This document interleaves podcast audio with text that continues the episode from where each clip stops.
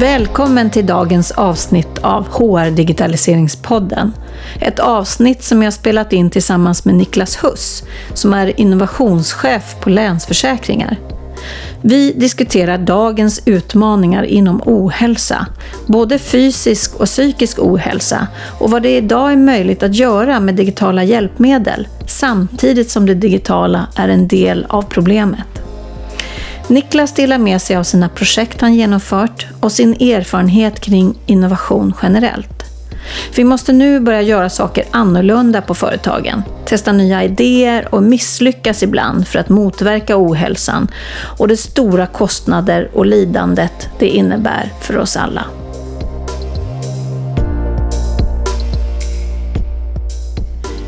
Nu är det så att eh, idag så tänkte jag börja med att berätta om en rapport som har kommit här i november från Skandia som eh, visar att under 2018 så kostade eh, sjukskrivningarna i Sverige 64 miljarder svenska kronor. Och det är en ökning med 30 procent sedan 2010. Det här är någonting som jag har spanat på eh, under ett och ett halvt års tid och tittat på vad finns det då för olika digitala hjälpmedel som kommer upp från olika entreprenörer och liknande eh, och har velat ha ett samtal runt den här frågan eh, i podden. Och då är jag så glad för att idag har jag fått besök av Niklas. Hej Niklas! Hej! Kul att vara här. Och eh, kan inte du berätta lite vem, vem du är och var du kommer ifrån? Ja, jag heter Niklas Huss och jobbar på Länsförsäkringar som innovationschef sedan ungefär tre år tillbaka snart. Eh, och har ju sedan innan dess en bakgrund på Skatteverket och var med och driva en förändring där kring hur man jobbade i organisationen på ett nytt sätt och ge service istället för kontroll och förändra kultur och så vidare. Så jag har jobbat en hel del med AI, machine learning, eh, fyra år mellan det för att lära mig ännu mer vad man kan göra med tekniken och datan för att stödja. Så det är min bakgrund lite och jag är nyfiken och hoppat mellan olika roller eh, för att liksom förstå organisationens mekanismer och hur den funkar. Så det är väl lite min bakgrund. Och vad innebär det att vara innovationschef på Länsförsäkringar? Ja, det innebär ju att vi ska försöka utmana befintlig eh, affärsmodell för att kunna hjälpa oss att vara relevanta i framtiden. Och eh, titta på möjligheter som, som stöttar och hjälper våra kunder som också är våra ägare egentligen eftersom att vi ägs av en tredjedel av Sveriges befolkning. Så att jag hela tiden försöker skapa förutsättningar på någonting som jag kallar innovationsarena. Att tänka nytt, tänka annorlunda, samtidigt lära hela organisationen. Så hela organisationen är med på den här innovationsarenan. Mm. Så jag har inte byggt upp en avdelning eh, eller ett bolag X utan istället skapa en arena för oss alla att tänka nytt utanför våra boxar och mättal och mm. organisatoriska tillhörigheter. Okej, okay. Vad spännande. Så du har ingen i teamet eller är du helt själv? Eller? Ja, jag har ett litet supportteam eh, som egentligen, precis som en arena, måste supporta den så att du kan göra event och så vidare. Eh, och eh, facilitera och kommunicera vad som händer. Mm. Men sen tar man in olika och mixar i olika grupperingar för att testa i olika piloter. Mm. Så det är hela tiden nya människor, nya konstellationer med externa och interna människor, partners, kunder som är med i den här resan. Och när man då eh, när jag nu tar upp de här siffrorna som, är, som, som vi hör hela tiden i nyheterna kring eh, sjuktal, det måste ha en stor påverkan på Länsförsäkringar som bolag. Vad innebär det egentligen om man tittar utifrån alla de anställda som finns, eller människorna som finns runt omkring oss? Ja, alltså om man tittar då, vårt innovationsarbete eh, har haft en utgångspunkt att titta på hur skapar vi förutsättningar för ett tryggt, friskt och skadefritt liv där vi inte fokuserar på att sälja försäkring. Därför försäkringen i sig är inte det som är det primära utan det är bara ett skyddsnät. Och då har vi tittat på bland annat människan och hur vi mår har ju definitivt en betydelse på mycket av skador som inträffar. Så om man går och bottnar egentligen skador i trafiken, hur mycket beror på att vi är stressade, vi inte har sovit tillräckligt mycket, hur mycket av skadorna i hemmet beror på att vi kanske inte mår bra heller. Eh, och sen har vi, eh, apropå sjuktalen, och att 50 procent av alla sjukskrivningarna, apropå det du pratade om innan, beror på psykisk ohälsa. Mm. Vad är det som händer i vårt samhälle och hur kan vi se till att du inte hamnar i ett läge där du är sjuk och mår dåligt? Mm. Utan istället, hur kan vi hjälpa till att få människor att må bra och inte hamna i den situationen? Mm. Så de proaktiva tjänsterna är det vi har utforskat. Det är ju ett otroligt brett spektra. Så vad har du undersökt? Har du några Ja, men jag har eh, undersökt, bland annat så, så testade vi en app eh, förra sommaren mm. där vi utvecklade på sex månader från ett blankt papper till en färdig app som vi hade testat och skrivit en rapport mm. som handlar om att få människor att röra sig mer. Eh, och då bland annat så tittade vi på eh, logiken kring vad är det människan behöver och hur stora är trösklarna för att göra en beteendeförändring. Mm. Gå på gymmet är ju ofta en alldeles för stor tröskel för gemene man. Särskilt med tanke på att 70 procent av Sveriges befolkning är inbillat friska. Oj! Börja utveckla det där. ja, ja men vi, vi har ju en... Eh, vi är ett av de länder som äter mest, mest godis i hela världen. Vi sitter sitter faktiskt bland de som sitter mest i hela världen. Mm. De här sakerna påverkar våra kroppar eh, långsiktigt mycket mer än vad vi tror. Och vi behöver börja ställa om oss och problemet är att du ofta går runt och känner dig ganska, ja, mår bra va. Och så kommer du hem och du är ganska trött och har haft det stressigt på jobbet. Att gå ut och gå då eller gå till gymmet det är ganska tufft när du har en skön soffa eller en godisskål med snabba belöningar. Så så är det enormt steg att ta eh, eh, på sig skorna och gå ut och gå eller gå och träna. Mm. Men om du då bestämmer dig till exempel så gå på gymmet. Mm. Så som inbillat frisk så kommer du dit och helt plötsligt inser du att du börjar få träningsvärk. Det gör ont i kroppen. Och sen har, börjar du inse också att den konditionen du trodde du hade förr, den har du inte kvar längre. Mm. Och sen ser du att alla andra är mycket mer vältränade än vad du är. Så efter två månader så har du gått ner i ditt välmående så pass mycket så att då lägger du gymkortet i din byrålåda och så ger du upp. Du måste ha hjälp i en längre period för att ditt välmående faktiskt ska bli bättre än när du börjar. Så att vi tittade då istället på hur kan vi få människor att röra sig mer i vardagen? Och då utvecklade vi någonting som vi kallade Lev friskt, en app som hjälper dig. Logiken byggde på att ju mer du rörde dig så växte ditt livsträd i appen. För varje dag som du rörde dig och vi kollar då stegen i, i, kopplat till Apple Health Kit och hur många trappor du hade gjort, om du har stått upp, så fick du poäng. Mm. När du fyllt din kvot med poäng så fick du ett löv och så börjar man på en låg nivå. Mm. När du klarade fem dagar i rad så växte ditt livsträd och vi planterade träd i Afrika. Eh, så om du inte själv var intresserad av din egen hälsa kanske du ville röra dig lite mer för att förbättra klimatet och miljön. Mm. Men vi kunde också bygga in en funktion där du kunde se din egen progress, hur du utvecklades eh, under tiden. Vi hade också en sån här tävlings, eh, vem som var högst på, på prispallen. Mm. Och sen hade vi en tävling mellan olika länsbolag om att hitta människorna där. Det gjorde vi tillsammans med kunder.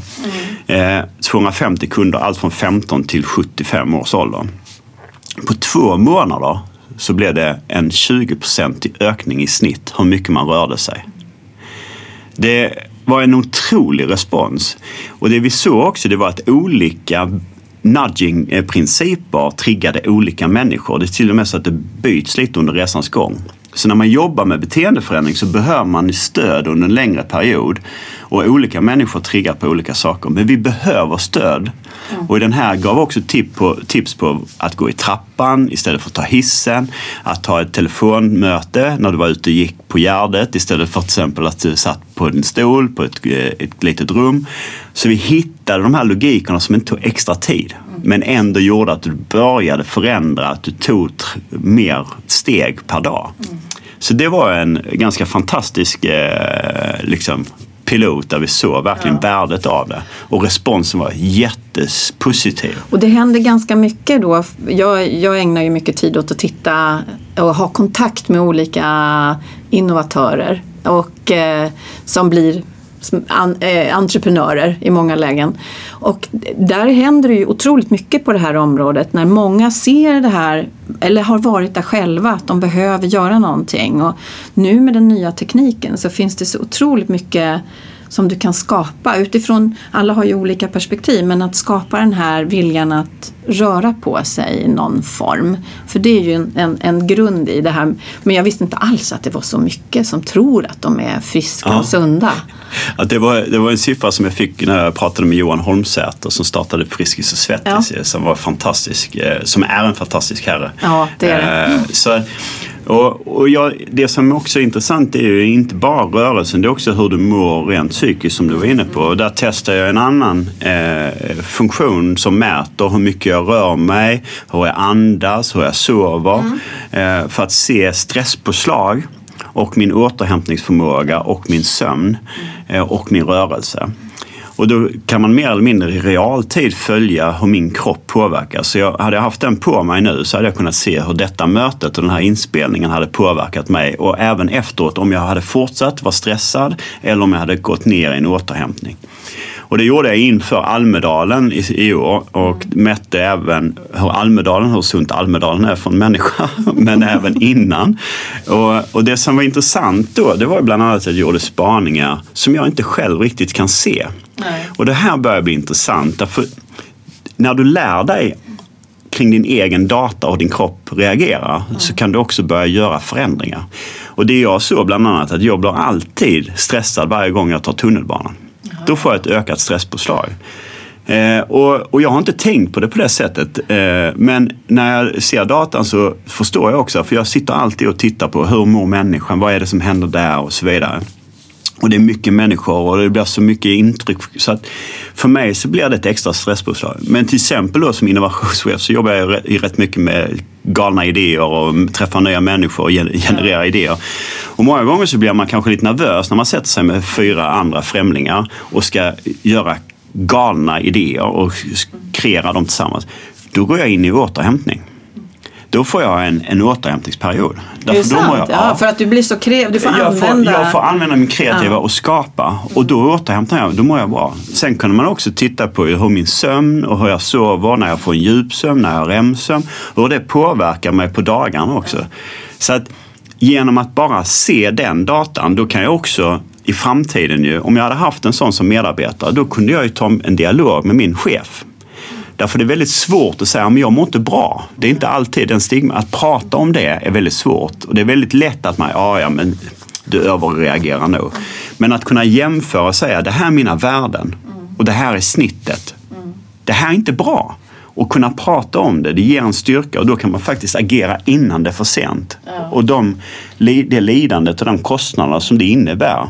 Så det tycker jag är superspännande hur man egentligen som arbetsgivare Eh, och som individ kan arbeta med sin data för att göra skillnader innan någonting tråkigt inträffar. Och det där, jag har ju också provat en, en liknande, eller en, eh, som jag hade i alla fall i tre dagar bara för att se. Och jag fick också sådana här, aha, och jag lever ändå ett liv som jag jag känner, eh, jag är ju egen så man kan styra väldigt mycket själv och upplevde att jag mådde väldigt bra. Men kunde se att nej, men jag återhämtar mig ju inte. För att min sömn, och då var jag tvungen att göra justeringar i hur jag, när jag ska sova. Så det var ju av med telefon och ut med den och lite sådana saker och se vad, vad kommer det att ge.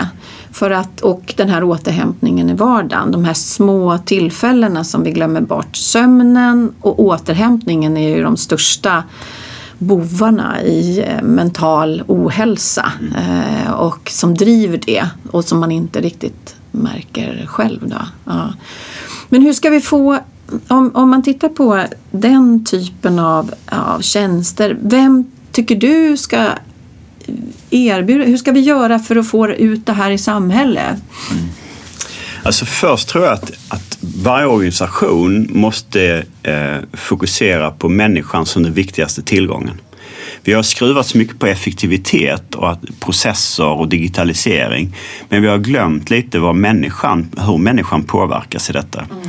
Så om vi från styrelse och ledningshåll börjar fokusera på hur människorna mår och vad vi kan göra för att stötta liksom, människan så kan vi också börja hitta de här verktygen. Och jag tror att om man tittar på friskvårdsbidrag och så vidare, det kanske inte alltid är de som behöver det som nyttjar det. Kan man istället ta aktiviteter som hjälper eh, de anställda att känna sig mer välmående och må bra mm. så kanske det är där man kan hitta skattelättnader i framtiden. Så att man även från, från rent eh, nationellt håll men även på företagshåll börjar inse att ju mer jag satsar på mina anställda utifrån de här proaktiva tjänsterna ju bättre kommer det faktiskt på sista raden om, om man ska ha lönsamhet kunna bli. Va? Mm. Eh, och även vilka, vilka till exempel inom vården och så vidare, hur man kan bidra med en bättre kvalitet. Därför det handlar om om inte du mår bra som individ, hur kan du ge någon annan en bra kvalitet? Så att jag tror att man måste börja följa upp och mäta de här sakerna och börja erbjuda och se effekterna av det. Och man kan inte kortsiktigt mäta och, och, och utvärdera. Man kan se saker rätt kortsiktigt också tror jag, men man måste ändå satsa på en lite längre tid. Sen att få inspiration från olika håll. Jag, jag var i San Francisco bland annat och gjorde lite eh, studier för ett år sedan och tittade på vad är framtidens ledarskap? Vad kännetecknar de nya startupbolagen som gör dem kreativa och effektiva och välmående? Och det, det så är massa intressanta spaningar. Mycket handlar ju om att man har fått en annan purpose-driven eh, eh, verksamhet. Men ett av de mest eh, framgångsrika utvecklingsföretagen där det verkligen är kodare hade gjort ganska häftiga grejer.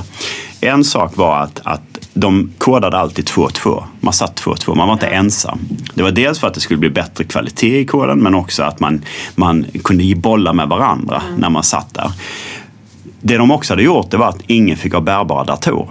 Och nu börjar det bli intressant eftersom att vi pratar om den här fria, nya, flexibla arbetsplatsen och man ska kunna jobba var som. De hade gått tillbaka och sagt, vi får bara stationära för man ska inte ta jobbet med sig hem. Wow. Då ska man vila. Och det, och det här var utvecklare, kodare. Mm. Den andra saken var att de varje morgon hade tio minuter stand-up för hela företaget. Mm. Den andra, tredje, det var att man hade lunch samtidigt. Och det tyckte jag var jätteintressant med tanke på när jag började på Skatteverket så var man ju nästan en syndabock om man inte var på den svenska fikan på eftermiddagen. Yeah. Den finns inte kvar idag. Här valde man att nu börja med 12, alla går och äter för att man ska träffas och prata med dem som man normalt sett inte gör. Vi behöver den svenska fikan. Ja. Vi jag försöker slå ett slag för den så, faktiskt. Så, ja. så, bara de spaningarna, vad vi med små medel kan göra, därför den digitala nya världen, den påverkar våra hjärnor så otroligt mycket. Och vi kör maratonlopp med våra hjärnor varje dag idag. Men vi tar inte hand om våra hjärnor.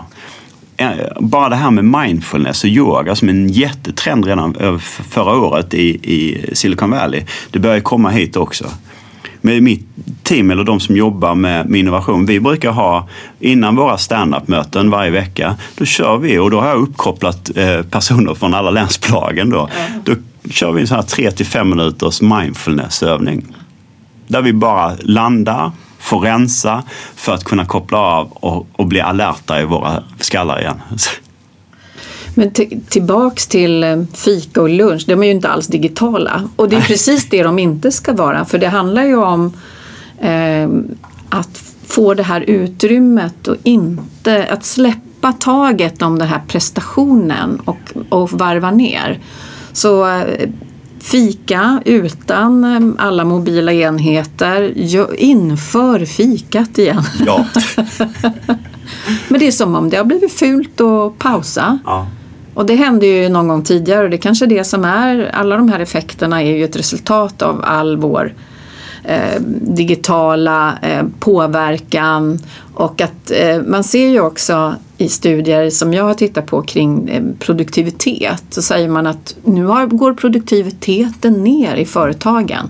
Kreativiteten försvinner och att man måste hitta nya sätt att få få, dem, få ditt bästa jag till jobbet, kallar man det. Att det finns inte längre en möjlighet att låta bli att tänka på dig som en hel individ. Att du måste komma tillbaks till liksom, och landa i det här är individer som behöver just det här du pratar om. Ja. Och då kan man komma tillbaka till innovation. Att jobba med innovation och utmana befintlig affärsmodell, det är extremt utmanande i sig. Om man då inte har en, en miljö som, som skapar frid och icke-stress. Hur kan våra hjärnor bli kreativa då? För vi vet ju om vad som händer i vår kropp när det är stress hur blodet rusar ut i kroppen för att vi ska fly liksom, och springa. Våra hjärnor får ju inte den möjligheten att liksom, och, och kunna vara fri i tanken, utmana, känna. Så att du måste hitta miljöer som skapar den här känslan av liksom frihet, kreativitet, icke-stress. Så att du måste hitta helt nya liksom, substitut till, till det vanliga arbetet. Och den digitala världen, den äter ju upp oss på ett sätt som, som vi nog inte riktigt förstår än. Nej. Eh, allt som vi kan eftersöka, efterforska, finns ju där. Och vi kan bara djupdyka mer och mer och mer. Det tar aldrig slut. Nej, precis. Och det är som våra ungdomar idag som ser det perfekta livet. Vi gjorde ju några kampanjer, bland annat Misslyckad, Fröken Lycka, liksom misslyckad eller misslyckad. Där vi teamade upp med Icona Pop och gjorde hijackade Elgalan mm. med en t-shirt som var helt knäpp, helt felsydd. Och det var ju för att visa på att det perfekta livet man ser på sociala medier, det existerar inte. Och då fick vi en influencer som tog på sig de här självmant och visade upp. Och varför gör vi det? Jo, för att vi måste börja titta på konsekvenserna av det som våra ungdomar... Du och jag, vi levde ju i en värld när det inte fanns. Där vi jämförde oss med grannarna kanske, de i klassen. Våra barn jämför sig med hela världen. Och det finns alltid någon som är lite bättre än dem. Hur påverkar det stressen? Hur påverkar det deras styrka och inre? Den där är enormt tuff och när man då också ser ett filter på allt som är mycket snyggare än vad som egentligen finns bakom. Den är tuffare än vad vi tror. Den påverkar också oss vuxna ju. Så att hur vi hittar logiker för att hjälpa och stötta i det och kunna istället se liksom eh, det misslyckade och det som inte alltid är så bra som ett fantastiskt. Perfekta. Nej. Så, mm.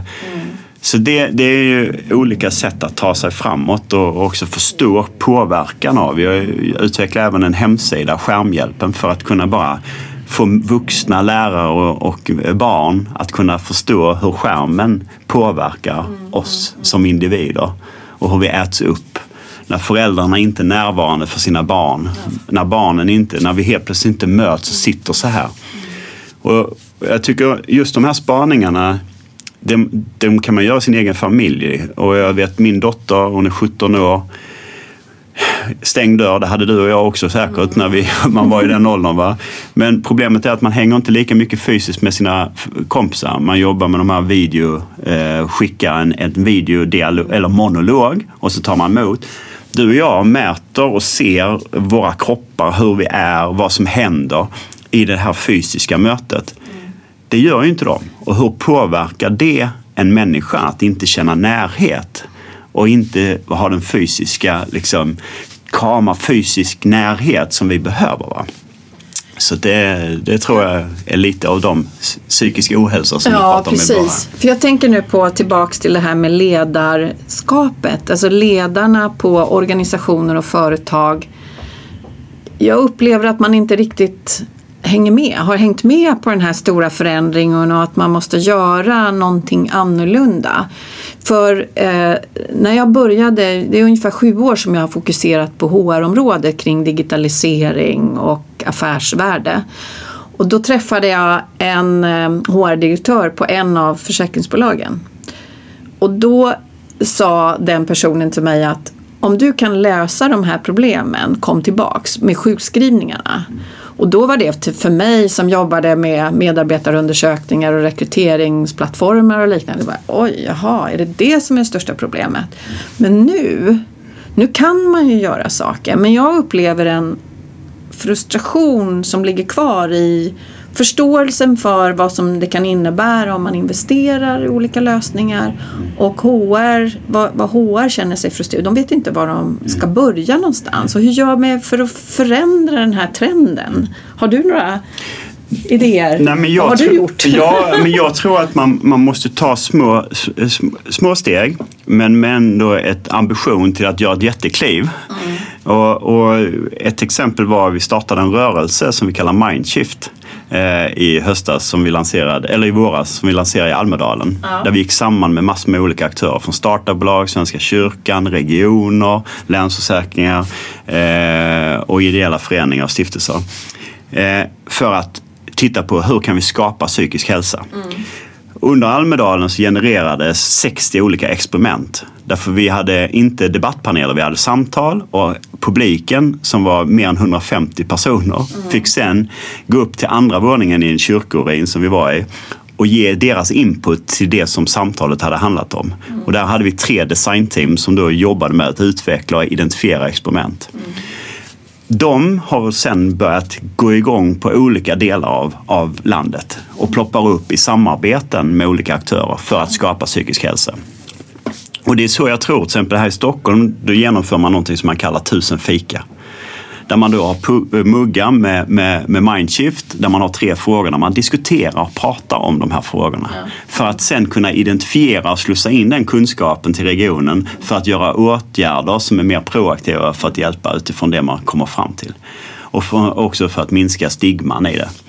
I Gotland så har Länsstyrelsen, Länsförsäkringar och regionen gått samman för någonting som man kallar Guldhjärnan. Där 10 procent av Gotlands befolkning ska utbildas i First Aid Mental Health. För att kunna prata och agera när man ser saker i tidiga skede. Så det finns, det som är intressant är att man kan göra små korta projekt där man då testar och ser resultatet.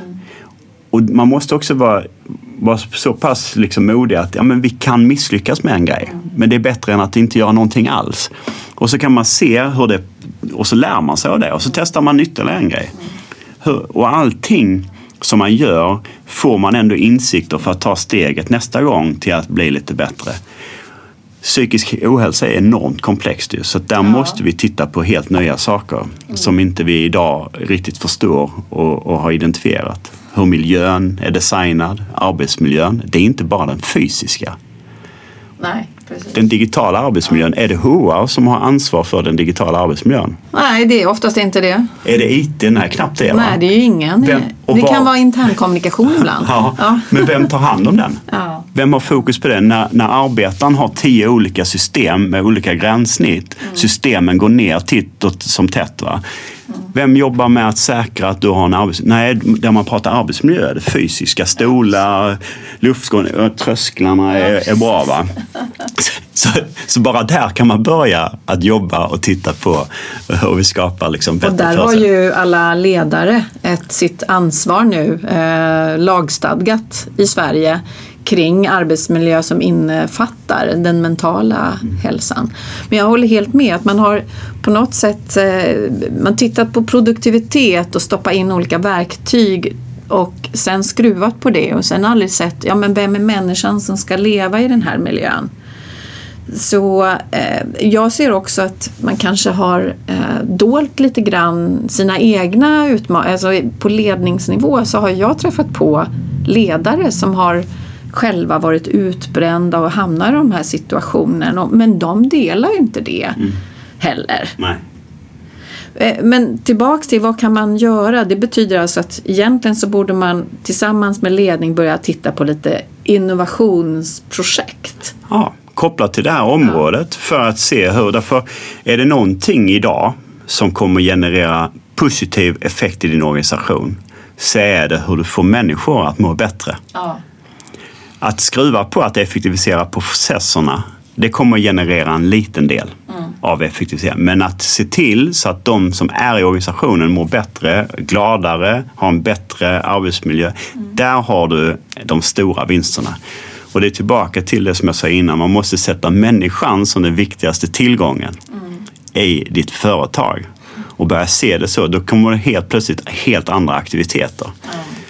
Vi kan inte heller jobba med den traditionella ledarskapspyramiden där chefen är högst upp och medarbetaren längst ner. Utan den upp och nervända där ledaren är längst ner och medarbetaren och kunden är högst upp. Där man också kan hjälpa och stötta och delegera mandaten. Där man också främjar och, och, och lyfter misslyckanden som en positiv lärandeprocess. Så att man helt plötsligt skapar en, en flexibilitet i och att man inte är låst i stuprör. Där man måste följa det man mäts i sitt stuprör utan hitta relevanta ekosystem som jobbar tillsammans för att lösa en gemensam utmaning som inte handlar om vad du organisatoriskt tillhör. Därför de här gamla strukturerna, de löser inte dagens utmaningar. Utan vi måste tänka om hur vi organiserar oss, hur vi också lyfter individerna, hur vi mäter KPI och det funkar inte idag. Vi måste Men det har egentligen aldrig funkat. Om man tittar tillbaks i tiden så, så alla sådana här, vad heter han, Pink? Nej, jo. Eh, det här med morot och piska, fungerar det? Nej, alltså, det, men det är ett sätt att man skyddar sig kanske från att, ja då har man ju någonting. Och så kan man säga vem som har lyckats och vem som har misslyckats på något sätt. Men det är ju inte det som driver individer. Nej. Nej. Men gjorde du några, eh, jag tänker på det här med att förändra då en organisation, om man börjar vända på saker, man måste tänka annorlunda hur man bygger sin organisation. Det finns eh, möjligheter att skapa flexibla organisationer där individerna får plats. Men gjorde ni sånt på Skatteverket? Alltså, Skatteverket blev ju, eh, hela den transformationen byggde på att eh, vi tog in, jag hade människor från varje region som var inne i det här stora utvecklings och förändringsprojektet. Som jobbade 80 procent i det och sen hade man 20 procent kvar i sin hemvist så att man fick med sig sina kunskaper eh, ifrån sin dagliga hemvist men som man också eh, fick en förankring i arbetet på den lokala eh, nivån. Så det handlar om att, men det skruvade ju om väldigt mycket i hur systemen såg ut. Det var helt nya eh, IT-system. Mm. För att kunna jobba med service behöver man helt annan information. Mm. Hur man mäter, vad man främjade för beteenden. Mm. Det var en hel gruppering med individer som jobbade bara med hur förändrar vi kulturen. Eh, vad är det egentligen, vilken typ av attityd ska man ha mot och så vidare. Eh, medborgaren. Eh, jag började bland annat prata om kund. I början så var det helt galet. Man, vadå Niklas, vi har ju inte kunder. Nej, men vi, vi, när, vi började, när jag började där så pratade man om skattskyldiga. ja. Alltså det, bara det. Tänk att eh, skattskyldig, hur har man då, vad har man för syn på dem som man ska jobba med? Och sen så gick man till att man pratade om skattebetalare. Mm. Bara det var ett bra steg. Men att helt plötsligt prata om att det är kunder så skapar ju i hjärnan och beteendena massa förflyttningar. Och att också se att service är det som genererar mest positiv effekt. Och det är mycket roligare att ge service i början än att kontrollera och sätta dit i slutändan. Ja. Men när man har mätt och följt upp på kontroller och inte service. Till och med när jag började där så fick man inte ge service där, för då till och med skatteplanerar man ansåg man det. Så då man, slussades man till revisor och så vidare. Så det var, så det var ju en enorm förflyttning. Va? Så det handlar ju om kultur och sen är det processer, IT-system och det är likadant i de flesta traditionella organisationerna så måste man göra, jobba med alla dem. Eh. Men då tänker jag att du är ju lite eh, unik som person. I mina ögon är du det. För när jag ser på de som jobbar med innovation så har de oftast inte människoperspektivet. Att det saknas, för vi har inte riktigt främjat den typen av ledare. Varken i Sverige eller någon, någon annanstans. Så hur ska vi få, jag tror att de som vill genomföra förändringar och eh, jobba med frågor och tänka nytt. De känner sig ganska frustrerade mm. faktiskt. Men det är väl bara att eh, samhällsklimatet nu kanske förändras i och med att man ser och lyfter fram den här typen av kostnader. För de här kostnaderna som jag pratade om i början med de här 64 miljarderna, det är ju kostnader som ligger även i varje företag och organisation. Jag kan bara ta ett exempel som jag tycker nästan är en av de som jag känner gladast över. Det var förra sommaren när vi körde den här Lev friskt-appen. Ja. Då fick jag hjälp av en som jobbar med dataanalys och har kontroll på siffror som egentligen inte var med i piloten. Eh, Fredrik och han kom in och, och hjälpte oss med jättebra statistik och, och även kunna räkna på affärsvärdet. För det är ofta det man i ledningen vill se. Liksom. Eh, och sen så, så där vid sommaren innan semester så träffade jag honom så sa jag bara Tack Fredrik, det är fantastiskt. Tack vare din så fick vi en mycket starkare liksom, eh, koncept och affärsmodell som vi kunde prata om och så vidare. Så tittar man på mig så, vad menar du? Det är jag som ska tacka. Va, vadå? Nej men eh, Niklas, eh, när man har varit på bröllop och middagar för så har alla velat prata om vilket jobb man har. Jag har alltid känt att jag vill sjunka under bordet. Ja, för jag känner, bara då säga att jag jobbar inom försäkring, hur, hur kul är det liksom? Eh, idag så sitter jag nästan som ett barn och hoppar på stolen och bara väntar på att någon ska fråga så att jag kan säga att jag jobbar med att rädda liv. Och den, bara att se det och den ärligheten i det, det var helt fantastiskt. Därför när man får en sån förändring hos någon som jobbar med någonting och jobbat väldigt länge och kunna se att det jag gör påverkar människors liv. Åh, jag blir alldeles berörd. Det är fantastiskt. Ja. Så det, det var, det, var det, det som nästan gjorde hela det arbetet och den tuffa, för det är alltid tufft att driva, värt varenda timme och varenda minut. Men hur mycket fortsätter med Mindshift just nu? Är det några specifika projekt utöver de du berättade om? Ja, det bubblar lite överallt. Så det är initiativ som börjar komma igång i Kalmar, i Uppsala, eh, i Östergötland tillsammans med länsläkare och regionen där och universitet. Så det bubblar lite överallt. Eh, vi tittar på nya sätt och arenor. Eh, och det blir designat som en rörelse för att det är ingen som ska äga det. Eh, Eh, därför man kan inte äga någonting sånt här som är så pass komplext. Därför att skapa psykisk hälsa, det är ju alltifrån hur vi designar stadsmiljö, vad vi äter, vår arbetsmiljö, skolan, eh, hur vi fysiskt rör oss, den digitala nya världen. Och de här sakerna måste helt plötsligt hitta helt nya eh, samarbeten. Så att, att äga något sånt kommer aldrig gå utan rörelsen är där för att skapa och sen försöker vi hitta tillfällen där vi möts och delar erfarenhet. Vi sökte Vinnova-pengar men fick inte tyvärr.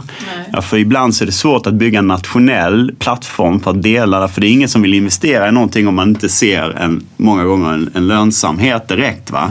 Och det här bygger ju på, på långsiktighet och hitta nya samarbeten för att få Sveriges befolkning att må bättre. Eh, Men vi hittar vägar fram och, och jag ser liksom sådana initiativ som på Gotland och blir för, eh, liksom, eh, förebilder för andra att våga göra det. Och jag ser redan nu att man börjar ta kliv på helt nya sätt, så det är jättekul. Men hur kan man, för jag tänker då alla de jag möter som har eh, olika eh, då, digitala lösningar som verkligen brinner precis för samma sak. Det här med att rädda liv.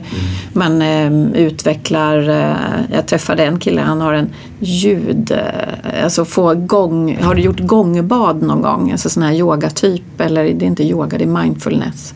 Man lyssnar på ljud för att ta, eh, få lugn i hjärnan. Så, bara ett exempel Ja. lite.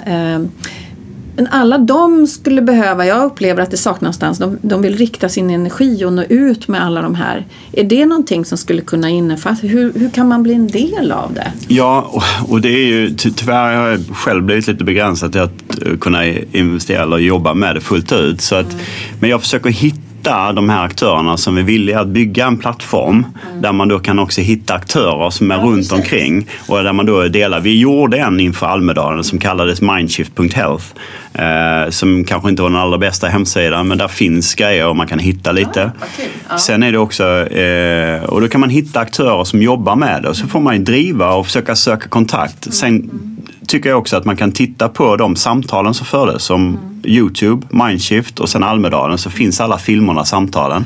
Och sen kan man av de sakerna kunna ta initiativ och hitta fram och kanske hänvisa till att ja, men det här är det jag håller på med, vi behöver ett mindshift, i att tänka på individen. Och hitta de här som man kan kroka arm med. Tyvärr är det inte någon annan som kommer att hjälpa en. Alltså man måste, vi försöker hitta sätt att stödja, men man måste själv också men då får man ju fram. driva, då, då handlar det ju om också att förstå, tillbaks till det här med affärsvärdet som ni hade tagit med den här Yes. eh, appen och resultatet. För att, eh, att tala affärsspråket.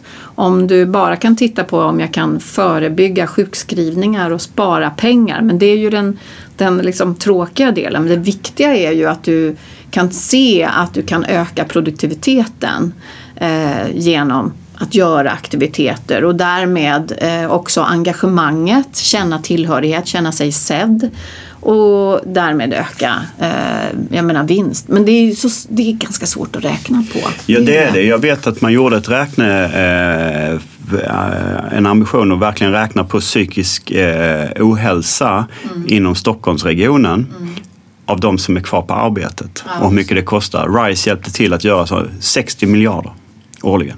Ja, för det är en, en produktivitetstapp för Yes. alla de som är 60 sjuka. Det är ju 60 otroliga Mm. pengar.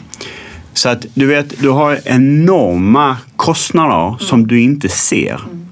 Och det kanske inte bara är att du inte är lika effektiv för att du inte mår bra, men det är också konsekvenser när du inte mår bra som kan generera kostnader. Va?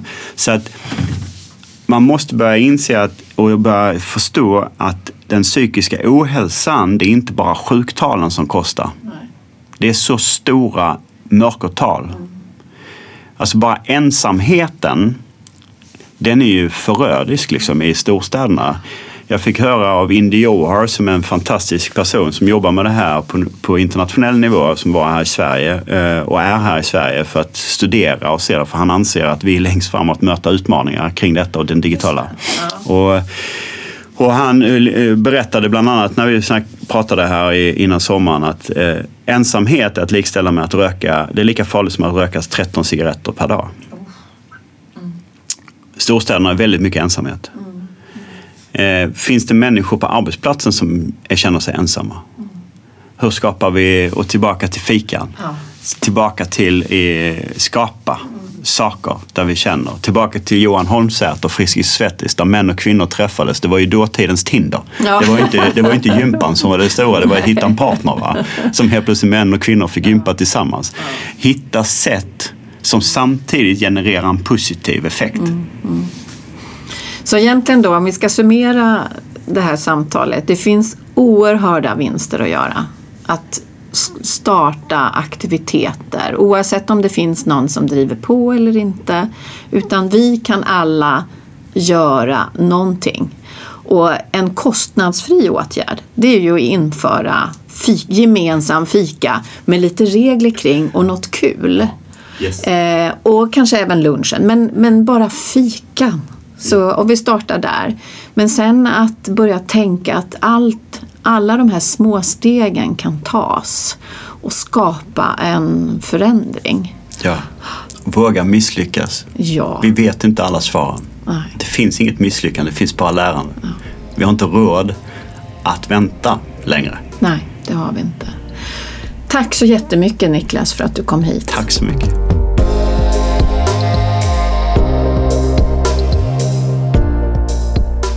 Om du vill lära dig mer om vad du kan göra för att förebygga psykisk ohälsa, både för dig själv och för din organisation, så föreslår jag att du deltar på Mindburst, ett event som går av stapeln den 12 maj på Cirkus i Stockholm. Du hittar mer information på mindburst.se. Jag kommer att vara med och stå på scen tillsammans med ett antal nytänkande entreprenörer som alla har tagit fram digitala lösningar för att stödja det här arbetet. Om du som är lyssnare vill ha rabatt för att gå på det här eventet så kan du mejla mig på anna.hrdigitaliseringspodden.se